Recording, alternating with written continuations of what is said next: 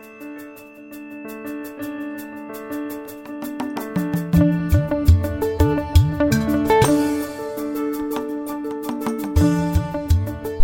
welcome to Regenerative Medicine today. This is John Murphy, and it's my pleasure to welcome a set of special guests who are going to discuss the emerging topic of rehabilitation and regenerative medicine. So, let me begin by introducing our guests, and then we'll begin our discussion. So, first of all, I'm pleased to welcome Dr. Clifford Brubaker. Dr. Brubaker is the Dean and Professor of the School of Health and Rehabilitation Science at the University of Pittsburgh. We're also pleased to have Dr. Yoram Vodovotz. Dr. Vodovotz is professor in the Department of Surgery with secondary appointments in the Department of Computational and Systems Biology, Department of Bioengineering, Department of Immunology, and the Department of Communication Science and Disorders in the School of Health and Rehabilitation Science. And we also have with us Dr. Katherine Verdolini Abbott. Dr. Verdolini Abbott is a professor in the School of Health and Rehabilitation Sciences. So, as I said at the outset, we're going to discuss this fusion between rehabilitation and regenerative medicine. And I'd like to begin by asking Dr. Brubaker to give us some history in that regard. Dr. Brubaker, welcome to Regenerative Medicine today. Thanks, John. I met Professor Yoram Vodovotz at the first McGowan retreat. He was standing before a poster on computational modeling of inflammation. The essence of the poster was the fact that they had seeded cartilage cells on a scaffold and they were exposing it to a cyclic tensile stress. And they were looking at the change in uh, cytokines. As the tensile stress was increased, uh, there was, uh, they observed a decrease in the inflammatory cytokines and to a low point that was followed by subsequent increase in inflammatory markers. This was a rather fascinating phenomenon that appeared relevant in terms of strategy for physical training and musculoskeletal therapy. So, Dr. Brubaker, you've introduced the fact that rehabilitation has traditionally been a, a linear activity after treatment, whereas uh, you and your colleagues have identified the fact that uh, rehabilitation and regeneration need to happen concurrently. And I think that's a significant point. And we'll come back to that again as well. So, you've introduced the concept of stress, you've introduced the concept of modeling. Perhaps we could ask Dr. Vodovotz to talk a little bit about some of his modeling experiences. The points you brought up are, are I think, two really important ones. One is the idea that rehabilitation actually is something that has to start very soon or as close as possible to the original injury rather than something that you have to wait a long time for or some period of time for to initiate. Because the longer you wait, the less optimal the outcomes are, I think, going to be.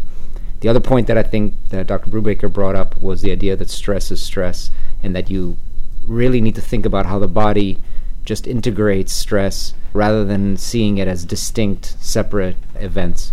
Now, the reason I'm saying those two things as a prelude to discussion of the modeling uh, work that we've done is that those concepts are pretty much embedded in our approach to computational modeling of inflammation and tissue healing and regeneration. We see it as an ongoing, nonlinear, multi scale phenomenon that evolves from the original injury, ripples, if you will, outwards, but is actually feeding forward and having negative feedbacks to stop it at all stages all the time. So a lot of people think about processes like uh, inflammation after injury as linear, where if you can imagine it as just a, a, long string, you start at the one end of it and then you go to the next part and the next part. And so then when they think about dynamics or things that are changing with time, they're visualizing a linear picture. Instead, you have to think of imagine taking that same string and balling it up so it looks like a big spaghetti that's tied up. It's still the string, and it still has a beginning and it still has an end. But if you look at it, it looks very compact and it looks like it's all in one place, and it looks like things are happening at the same time, but in fact they're happening in sequence, but non linearly. And depending on which side of it you're looking at, it looks somewhat different. And I think that's a key aspect to this that people have a hard time visualizing is that that's how biological processes like inflammation evolve. And the only way for us to really get a handle on how processes that work like that can become predictable and become modifiable is to create computational models because the computer can handle dynamics that are happening simultaneously in different dimensions and in different directions. We as humans have a harder time figuring that out. And so that's sort of the underlying principle of that. The other piece that's very important is the way these feedback loops that drive those dynamics occur are basically intertwined injury and then the stress response to that injury, with inflammation being the communication language by which that happens back and forth. So that's sort of the generalized structure of what we have in our model. So, Dr. Vodovotz, uh, what you've just told us is that uh, you have the ability on a computer to model disease processes and also to model the, the healing process that hopefully follows. That's right. And it's not so much injury and inflammation and then healing, but you want to think about it as a simultaneous process of injury, inflammation, and some amount of healing, some amount of damage, and a corresponding response that is the beginning of healing. And it's really depending on the specific circumstances of the injury, the prior history of the person undergoing the injury, that's including prior injuries and also genetics, age, and gender the rates and exact manifestations of how all these pieces will play out will vary. But the way we want to think about them is injury, almost simultaneous inflammation, and almost simultaneous beginnings of healing, right? And then the idea is to try to modulate this process so that you minimize self sustaining inflammation and you get productive healing. If you have self sustaining inflammation, you generally block proper healing. So another thing I just learned from your comments is that inflammation isn't necessarily bad. No, no. I would say that so it's uh, and, and I've said that in the prior podcasts we've done as well. I think people have to understand that inflammation is an absolutely necessary intermediate and a necessary process, a necessary communication framework to connect the pieces, the dots, if you will, between the injury and the healing.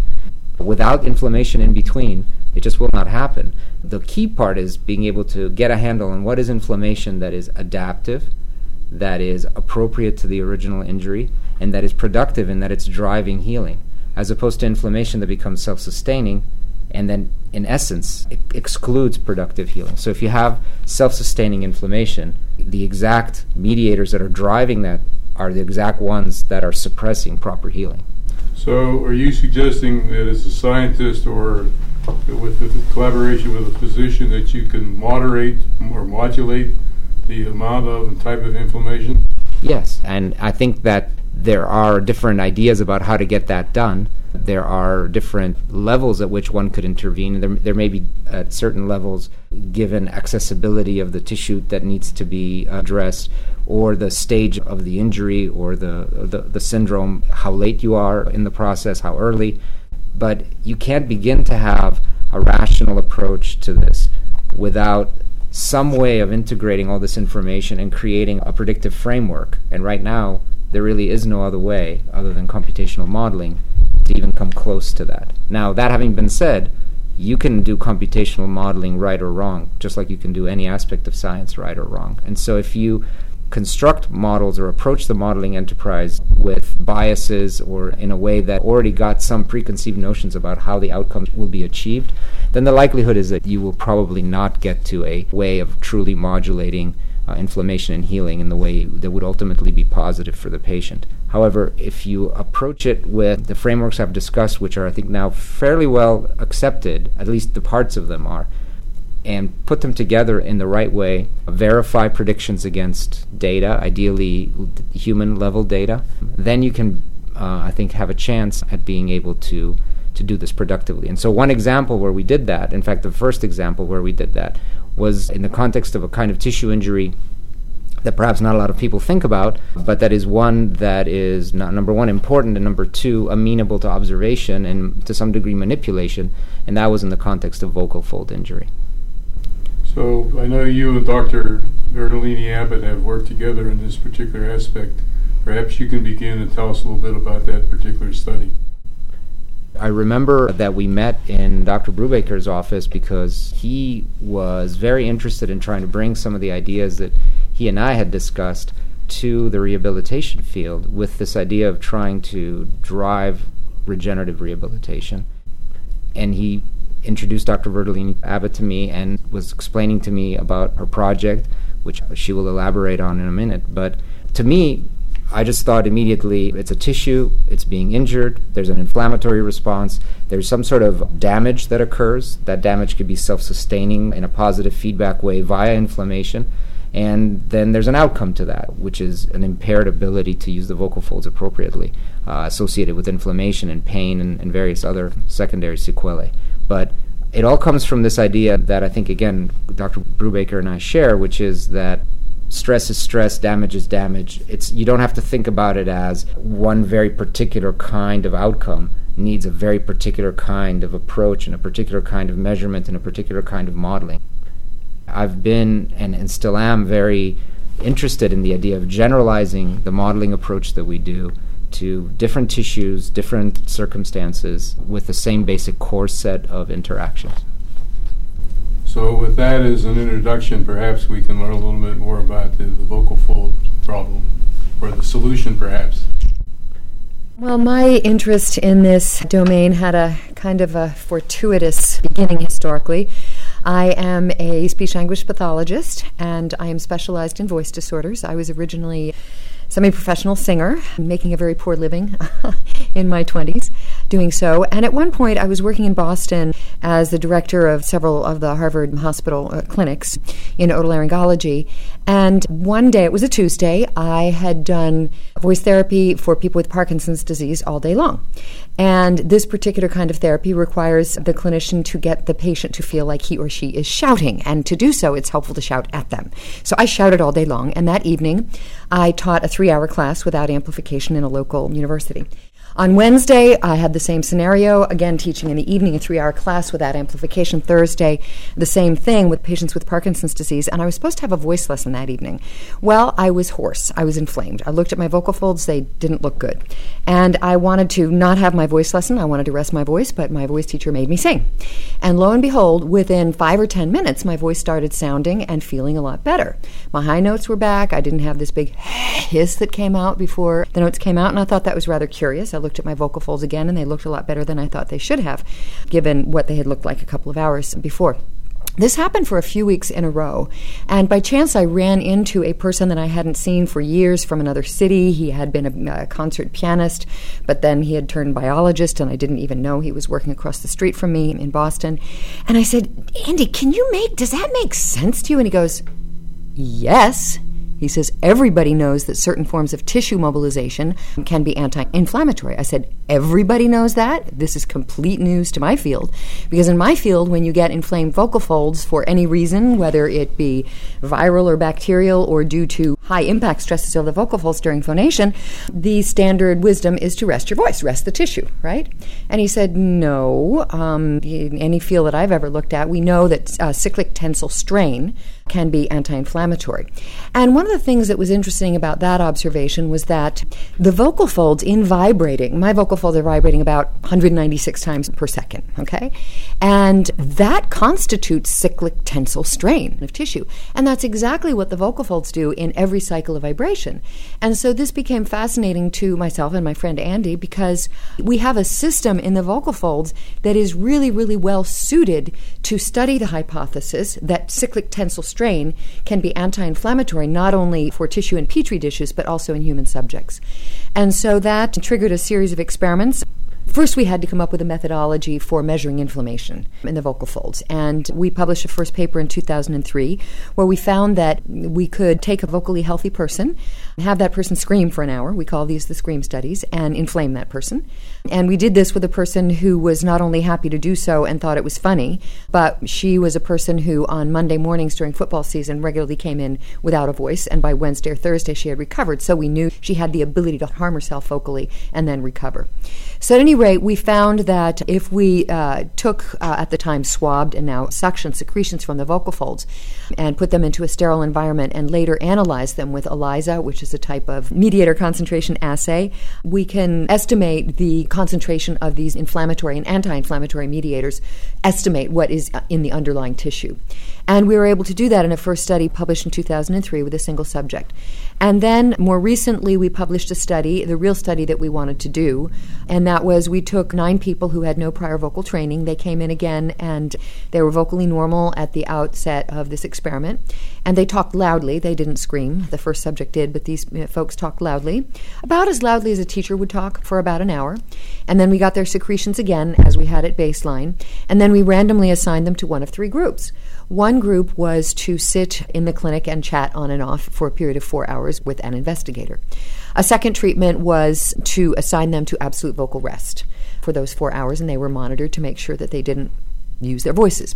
And in the third condition, we trained them to do these simple humming exercises, which are kind of similar to classical singing exercises, but without having the expertise or the skill level that a classical singer would have, on and off for four hours as monitored by a clinician in the clinic. Then we got their secretions again. Then we sent them home and asked them to continue in their respective treatments until the next morning, and then they came back again 24 hours after baseline, and we got their secretions again to be analyzed with ELISA. And lo and behold, what we found was that the people who just talked spontaneously after the injury the next morning, when they came in, their inflammatory mediator concentrations were off the charts. They were really large. The people who had engaged in voice rest, so resting the tissue, looked much better. They weren't back to baseline, but they looked much better. And if we had looked at only those two conditions, our results would have been consistent with traditional clinical wisdom, and that is if you hurt yourself, hurt your vocal folds, rest the tissue. But then when we looked at the results for a series of mediators, not just one, not just two or three, but five different inflammatory mediators, what we found was, at all of them that we looked at, that the results were best for the people who had engaged in these humming exercises. In the sense that the five inflammatory mediators were the lowest at 24 hours compared to the other two conditions. But for a single anti inflammatory mediator, which is IL 10, and it is often thought to be stimulated by tissue motion, those values were the greatest for these humming exercises. They were next for the spontaneous speech exercises, and they were lowest for tissue rest because if it's tissue motion that, that calls this mediator into the tissue, if the tissue is completely rested, then you're not going to call that mediator into the tissue. By the way, this methodology is not uniformly accepted as a methodology. I am becoming more confident that suctioning secretions or taking secretions from the vocal folds because it's not quite clear what is the relationship between what we suction off the top of the vocal folds and what's going on in tissue. We think we have answered that question reasonably in the literature.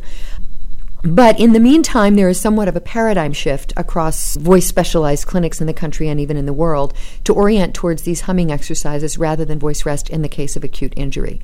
My former doctoral student, now Dr. Nicole Li at the University of Maryland, was then trained graciously and exceptionally by Dr. Vodovotz after Dr. Brubaker brought us together. And she was the one who generated the first model that I just described that could predict with reasonable accuracy what somebody would look like at 24 hours in terms of their inflammatory and anti inflammatory profiles. And I'll just say one more other thing here quickly and that is that we have since replicated and are in the process of submitting the results, not only for these humming exercises, but also for meditation. And when we have added meditation to these humming exercises, we are able to actually increase the anti inflammatory effect compared to either meditation or humming exercises alone. And we believe the anti inflammatory meditation effects are mediated by, and have been documented by numerous other researchers, mediated by central nervous system effects having to do with parasympathetic nervous system, whereas the humming exercise results are mediated by mechanisms in the local tissue. This is fascinating in and of itself in terms of the findings you've derived. And I presume this will lead to alternative strategies in terms of therapy. It has. It has already. But the other thing that's fascinating to me is that using Dr. Vodovotz's modeling technique, he's been able to predict or replicate these findings mm-hmm. in a computer mm-hmm. that uh, you found experimentally. Absolutely. His model, which was adapted by Dr. Nicole Li for the case of the vocal folds, with those subjects, she was able to look at their inflammatory profile at four hours, I believe it was, uh, after the treatment programs initiated, and predict with good accuracy what people look like at 24 hours. Fascinating. So, Dr. Vodovotz, the techniques that are being used actually give a the ability to predict future outcomes. And I think that's really significant. Can you share a little bit of detail about that, please? Yeah, so when we were able to prove to ourselves that the basic modeling framework we were using to think about inflammation was capable of making predictions, really dramatic predictions, in human subjects, I think that gave us the confidence to try to extend this. So, an obvious one is a major traumatic injury, so blunt trauma. We've made models that recapitulate multiple compartments or systems in the, in the body that are interconnected via inflammation. We've made patient specific models, so using a data set starting from a, a pool of about 500 patients that we were looking at prospectively. We made about 30 patient specific models. From those patient specific models, we created a 10,000 patient simulated clinical population in blunt trauma. And we're able to make predictions about certain features of these patients that we then validated in somewhere between 100 and 150 patients. The key outcome of that study was each piece will appear to go in the direction that you would have believed it should go. But when you put it all together into the behavior of this patient population, the predicted outcome is almost diametrically opposite of what all those individual predictions w- were. And when you go out to validate that in the larger cohort of patients, in fact, that's what happens. So, this, I think, speaks to the crux of the problem with trying to modulate inflammation by using linear thinking about how it is that these processes work. At every step of the way, whatever validation that you will use, even at the level of clinical validation, will appear to go in the right direction. But then when you ultimately go to the large clinical trial, the ultimate outcome may in fact be no net benefit, which is the outcome of a large majority of trials that modulate inflammation and healing. And so I think there's a very strong cautionary note. Now, that doesn't mean that we are doomed to fail in this enterprise. What it really is saying is that you need to look at specific subgroups of patients. You can delineate what those subgroups are based on mediators and other parameters that you could measure in the patients, but those by themselves are not enough. You need to lay that information onto a framework of computational modeling to be able to sort of delineate what these patient subgroups should be like and then predict what their features will be. I'm very excited about being able to do that with patient populations. So another patient population we've done similar things with is traumatic brain injury populations, and that was also a study that was catalyzed by Dr. Brubaker. And then more recently, a very nice multidisciplinary study in the context of spinal cord injury, where we collaborated with Dr. David Brienza in the School of Health and Rehabilitation Science to look at post spinal cord injury complications. The main one was uh, the formation of pressure ulcers. We connected this model to another more abstracted model that was, in essence, speaking to the underlying tissue properties of these patients that you could get insights on non invasively using Doppler probe measurements of blood flow. So, by essentially creating a, a, localized pressure test on an area of tissue on a patient or a non injured subject, you can get back information about blood flow. And we were able to show that on a group level, this framework could distinguish non injured patients from patients with spinal cord injury. So, literally, based on a straightforward blood flow measurement, you didn't even need to measure all these inflammatory mediators. You could just take that and it can make predictions already about this inflammatory and healing process in the patients. And then, second, y- you could even do it on a patient by patient basis. Dr. Brubaker, we've uh, heard some exciting developments here today. Let me ask, where do you see the future in terms of these emerging technologies? Well, probably the most evident would be in the area of musculoskeletal injury and joint injury where inflammation is, is always present. I, I think there's a, a, quite a wide open area of opportunity looking at arthritic joint pain. How can you begin now to uh, treat this in a manner where we have insight, where we can be guided by, by, by predictive modeling? I would say that all of physical therapy could be enhanced by the use of uh, modeling, specific modeling to look at uh, how patient's going to respond. There are a number of injuries that people sustain that are very difficult to rehabilitate. So, uh, I'd like to thank our guests for sharing what I think is some fascinating technologies. They've shared some fascinating results to date. As we conclude this podcast, I'd like to thank the McGowan Institute for Regenerative Medicine that sponsors this series. Remind our listeners that you can reach us at mail at regenerativemedicinetoday.com. Until we meet again on another podcast, thank you for listening.